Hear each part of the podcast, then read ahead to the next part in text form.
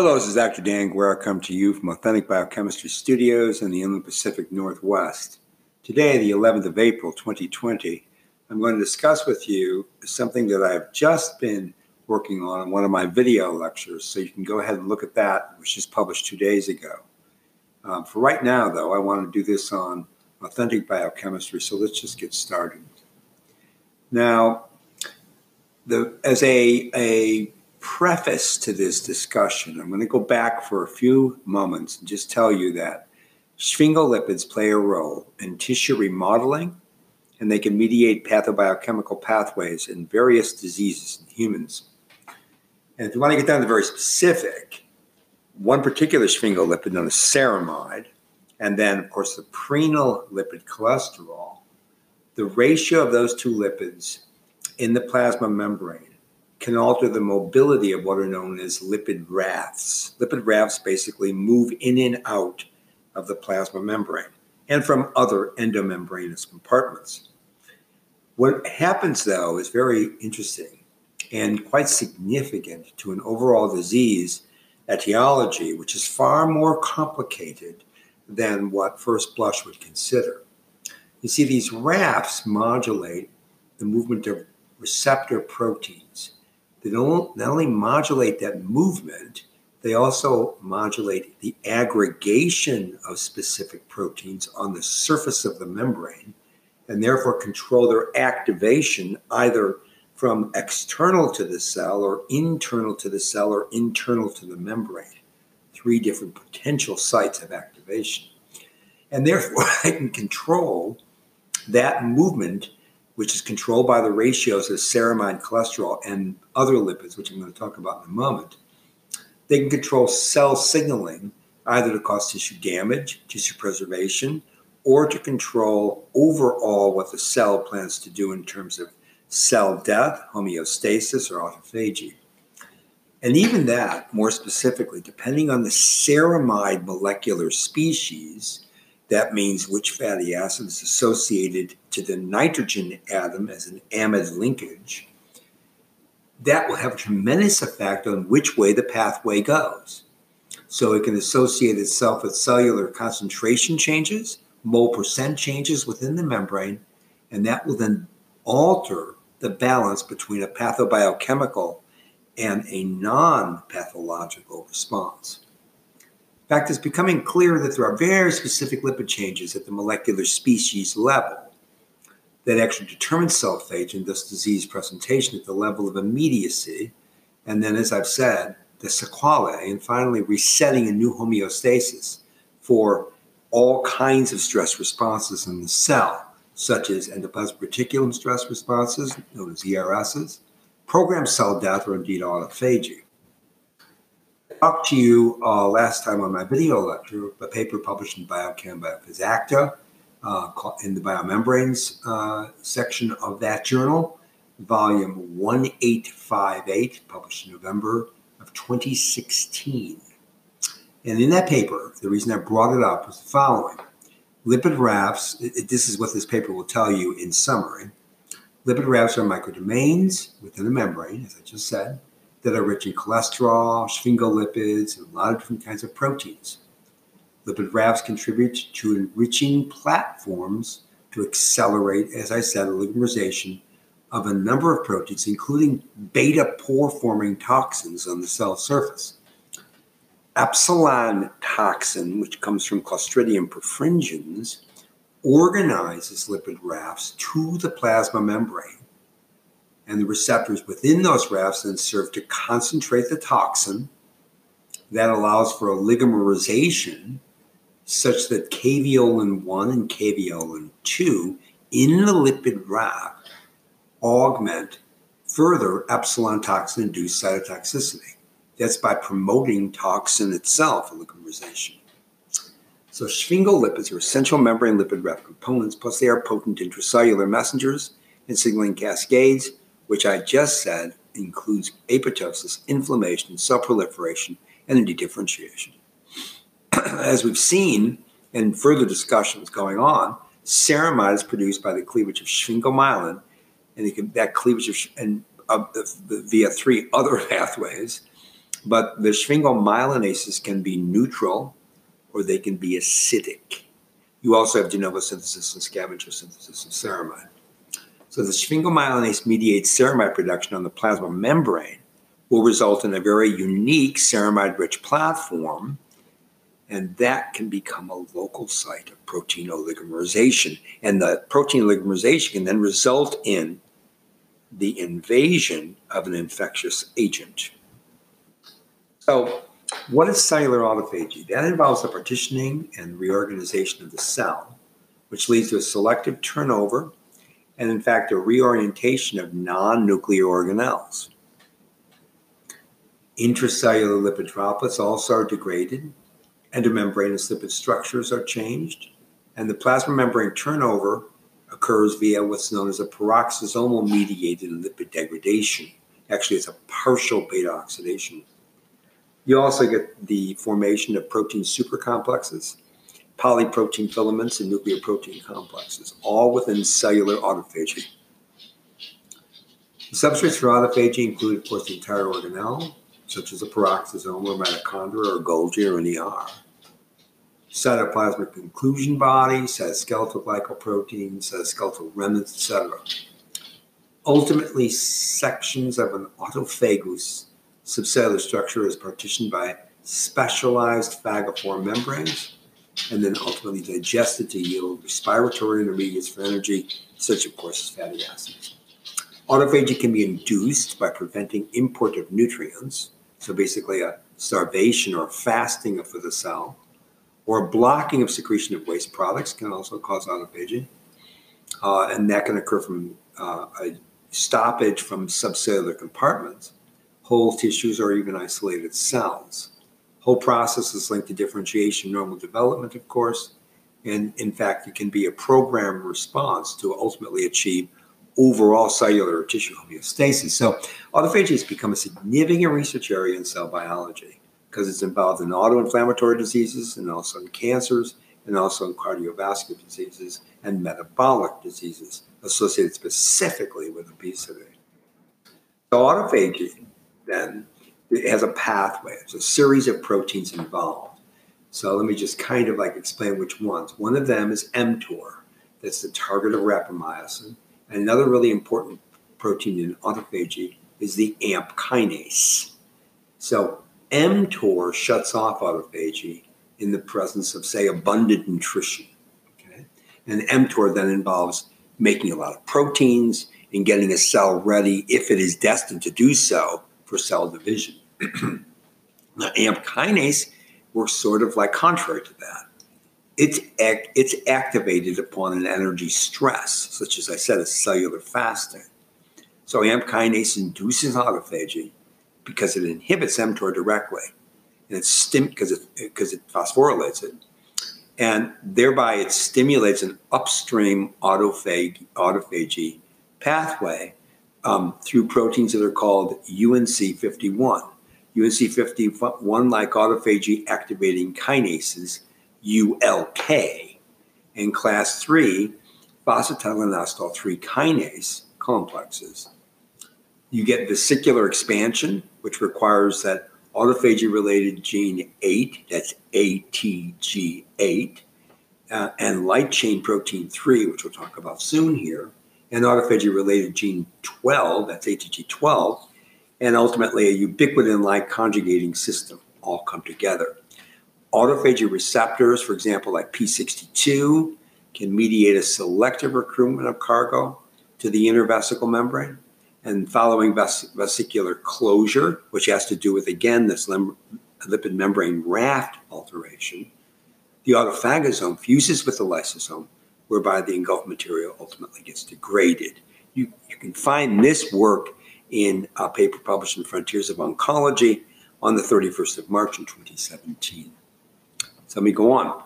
Here's a paper published in the International Journal of Molecular Science in 2019, October of just last year, uh, and that's going to be starting at page 4860. What this paper is going to tell you is that there are central roles, of course, for sphingolipids, especially sphingomyelin and ceramide, skeletal and smooth muscle function. smooth muscle, really important when you think about the lung. Ceramide accumulation in skeletal muscles has been detected in a response to numerous nutritional and stressful stimuli, such as high circulating free fatty acid, insulin resistance, and oxidative damage. All of those latter three are associated with obesity in humans. Ceramide increases, in fact, in the animal model, in a rodent soleus muscle model, when it's subjected to an acute and long term hind limb suspension. Basically, what that mimics is the sedentary lifestyle and obesity. Okay? So, what happens is you get a sphingomyelinase mediated ceramide enriched microdomain generated in the plasma membrane. And they then merge spontaneously into a large raft platform that aggregates proteases and other receptors and signaling molecules, and thus translating an induction via an acidic sphingomyelinase as induced by the one of the key pro-inflammatory cytokines in tissue in, in, in uh, tissue that has been damaged, and that cytokine is TNF alpha uh, tumor necrosis factor alpha. Okay. Now, continuing with this paper, sphingomyelin hydrolysis is induced in situ as upon the stimulation of ASM, this is acidic sphingomyelinase, there will be a discontinuity of two membrane systems.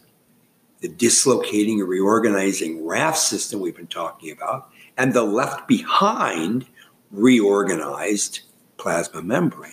Now, that will occur because of a redistribution of the mole percent of sphingomyelin, ceramide, phosphatidylcholine, and cholesterol, as well as a reorganization of the proteins with which annular lipid domains maintain as active resource centers for docking, hormonal binding, secretion, cellular uptake, endosome and exosome trafficking, and indeed cell membrane potential, and the entire range of importing and exporting of biofuels like fatty acids and glucose, thus altering overall cellular bioenergetics, oxygen tension, so the possibility of becoming hypoxic, and a range of possibilities that can lead to that hypoxia and audio autophagy and on one end, uh, uh, or the other end of the spectrum, programmed cell death and indeed autophagy. So, plasma membrane lipid asymmetry is, of course, essential for cellular integrity. When you alter that asymmetry in any way by inducing an enzyme in the membrane or, or associated with trafficking lipids to that membrane or pulling them back out via the peroxisomal pathway I talked about on my video lecture a couple days ago, you're going to get a change in that membrane dynamic. And that's going to completely alter cellular fate. And cellular fate in aggregate will change tissue fate and thus function of that tissue. For example, the epithelia of the lung. Thus altering oxygenation of hemoglobin, translocation of oxygen throughout the body, and subsequently potential for hypoxia or indeed oxygen starvation, and then ultimately multiple organ failure. Okay, now, pre-treatment of muscle cells in this paper, going back to specifically this paper, with a compound called clomipramine, which is also a, in a class of, of compounds which are known as functional inhibitors of acid sphingomyelinase, or FIASMAs, when you pretreat a muscle cell with clomipramine, it stabilizes the raft integrity in so called synaptic or junctional domains. So, why am I telling you this? Well, recall that all SSRIs, serotonin selective reabsorption inhibitors, all of the class of, of compounds that are used in psychotherapy are all actually FIASMAs That's right, they are functional inhibitors of acid sphingomyelinase. So it's only downstream effect that they alter reabsorption inhibition, right? They, that, they, that they affect that. What they're really doing at the molecular level is that they are inhibiting an acid sphingomyelinase. Okay, so that's what they're doing, right? They're functional inhibitors of that enzyme, which means they're going to decrease the amount of ceramide production from that specific pathway, which is the acid sphingomyelinase pathway. Now, recall that aggregation of membrane proteases is linked to the coronavirus infection. And that aggregation is induced by a ceramide mediated lipid raft insertion into damaged or otherwise diseased from other disease plasma membranes, such as bacterial diseases.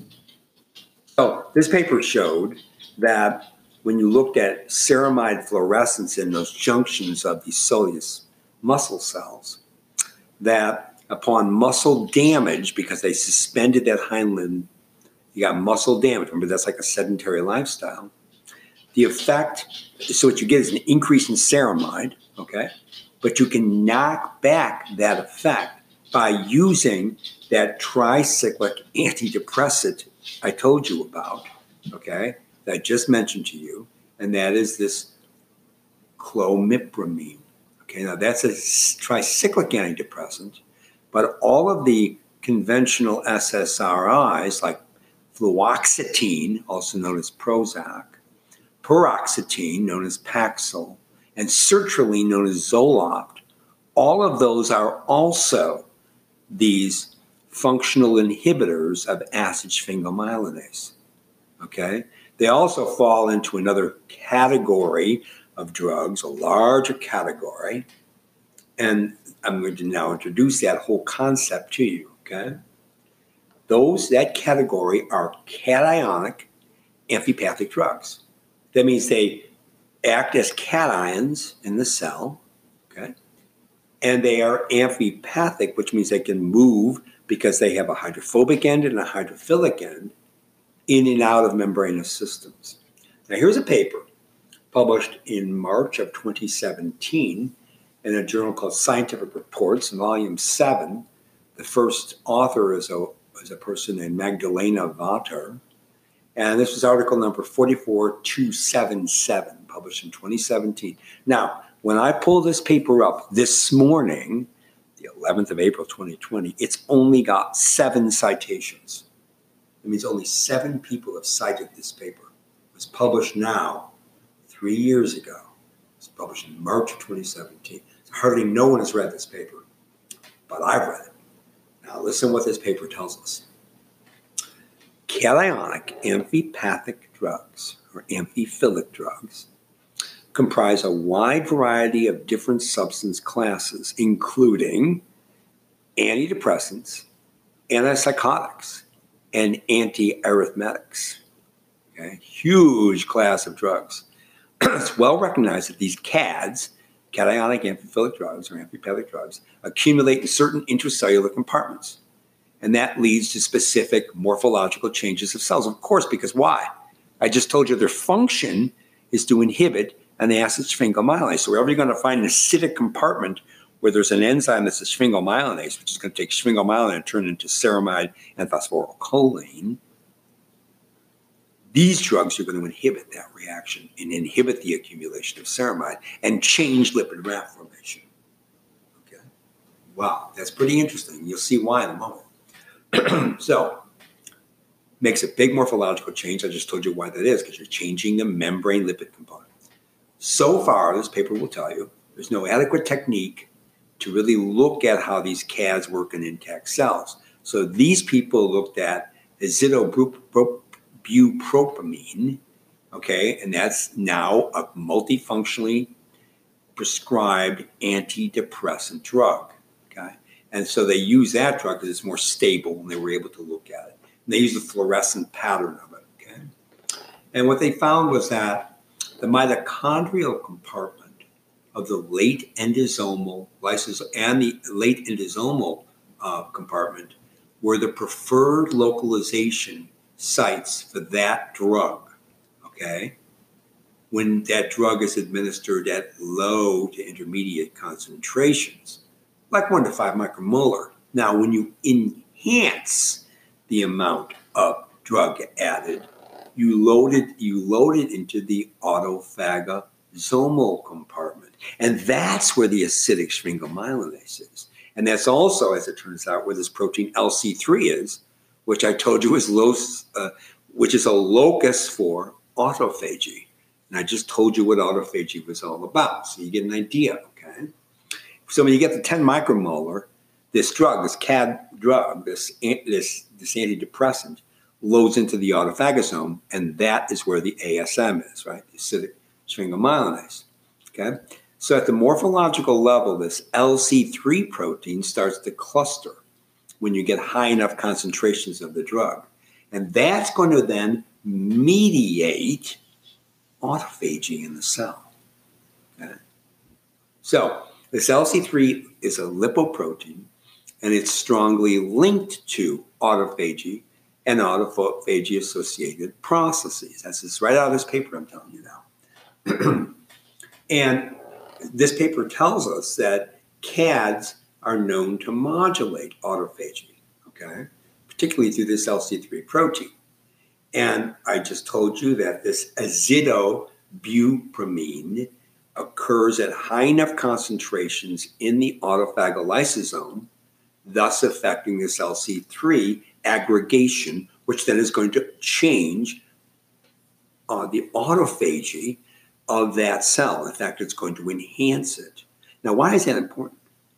Because if that cell has high levels of ceramide, because of the lipid raft and whatnot, you're going to get an aggregation of certain proteins to the plasma membrane, as I told you, proteases, which can serve as a docking mechanism for invading pathogens like the coronavirus. See, there's the linkage.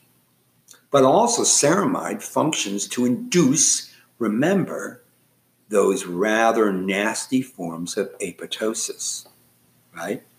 For example, ferroptosis, right?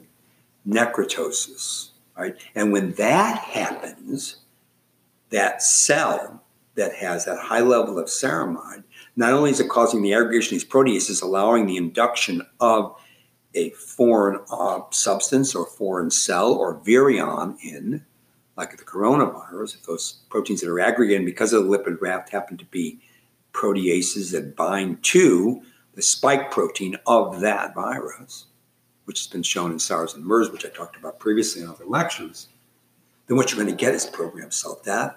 You're going to get a massive decay of those cells, right? an explosion of them, which will then induce a, a production of pro inflammatory cytokines like IL 1 beta and IL 18, because remember, some of those proteases are turned on. They're basically convertases, turning them into pro from pro cytokines, pro pre pro inflammatory cytokines to pro inflammatory cytokines, and they're secreted, thus inducing a cytokine uh, explosion in a localized area, which can then confer the aggregation of more innate immune cells, and some of them being dendritic cells and then carrying carrying out their function as antigen presenting cells because they do a couple of different things.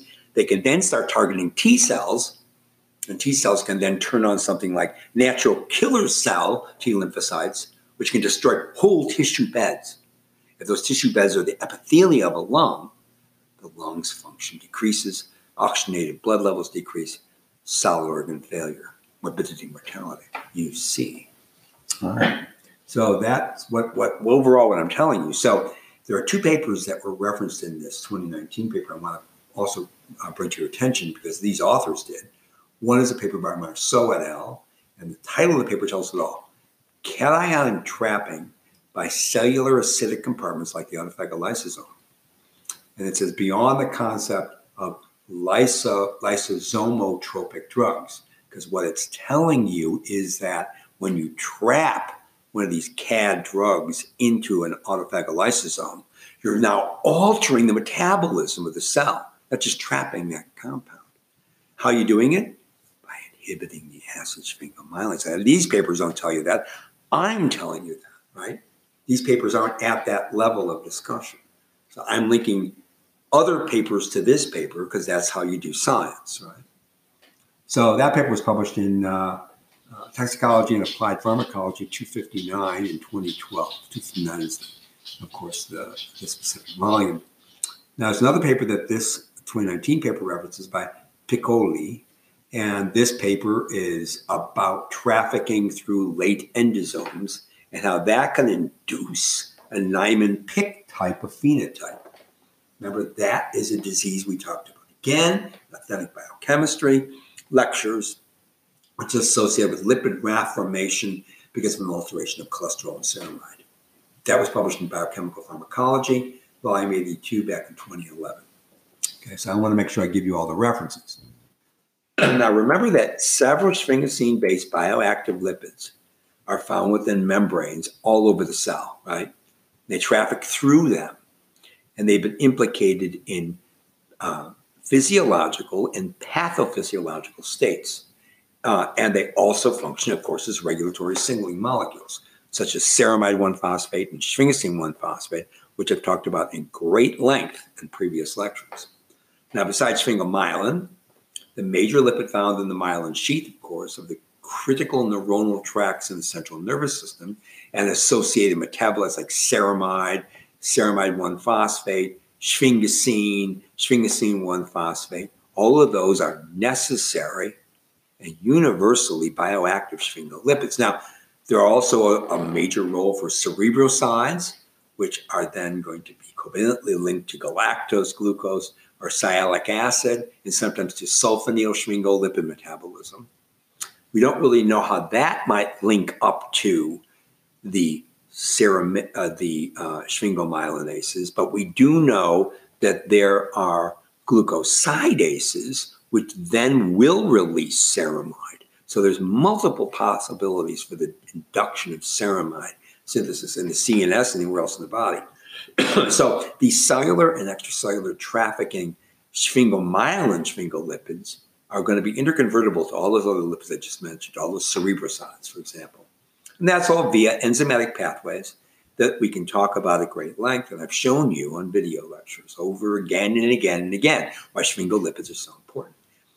Anyway, this is overall implicated in various physiological phenomena, good, positive physiological phenomena, like inflammation, like stress resistance, like cellular proliferation when it's necessary because cells need to be uh, uh, rebuilt after tissue damage, for example.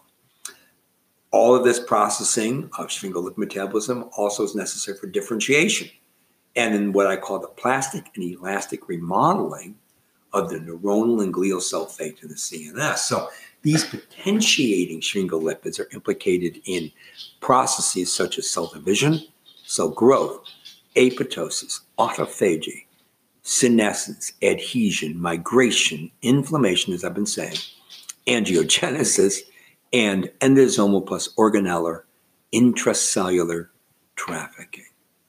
There are, of course, a po- with all that in mind, there are opposing and reinforcing modes of action, and they've been ascribed to individual sphingolipid classes and molecular subclasses. For example, ceramide is a harbinger of programmed cell death. I've been telling you that.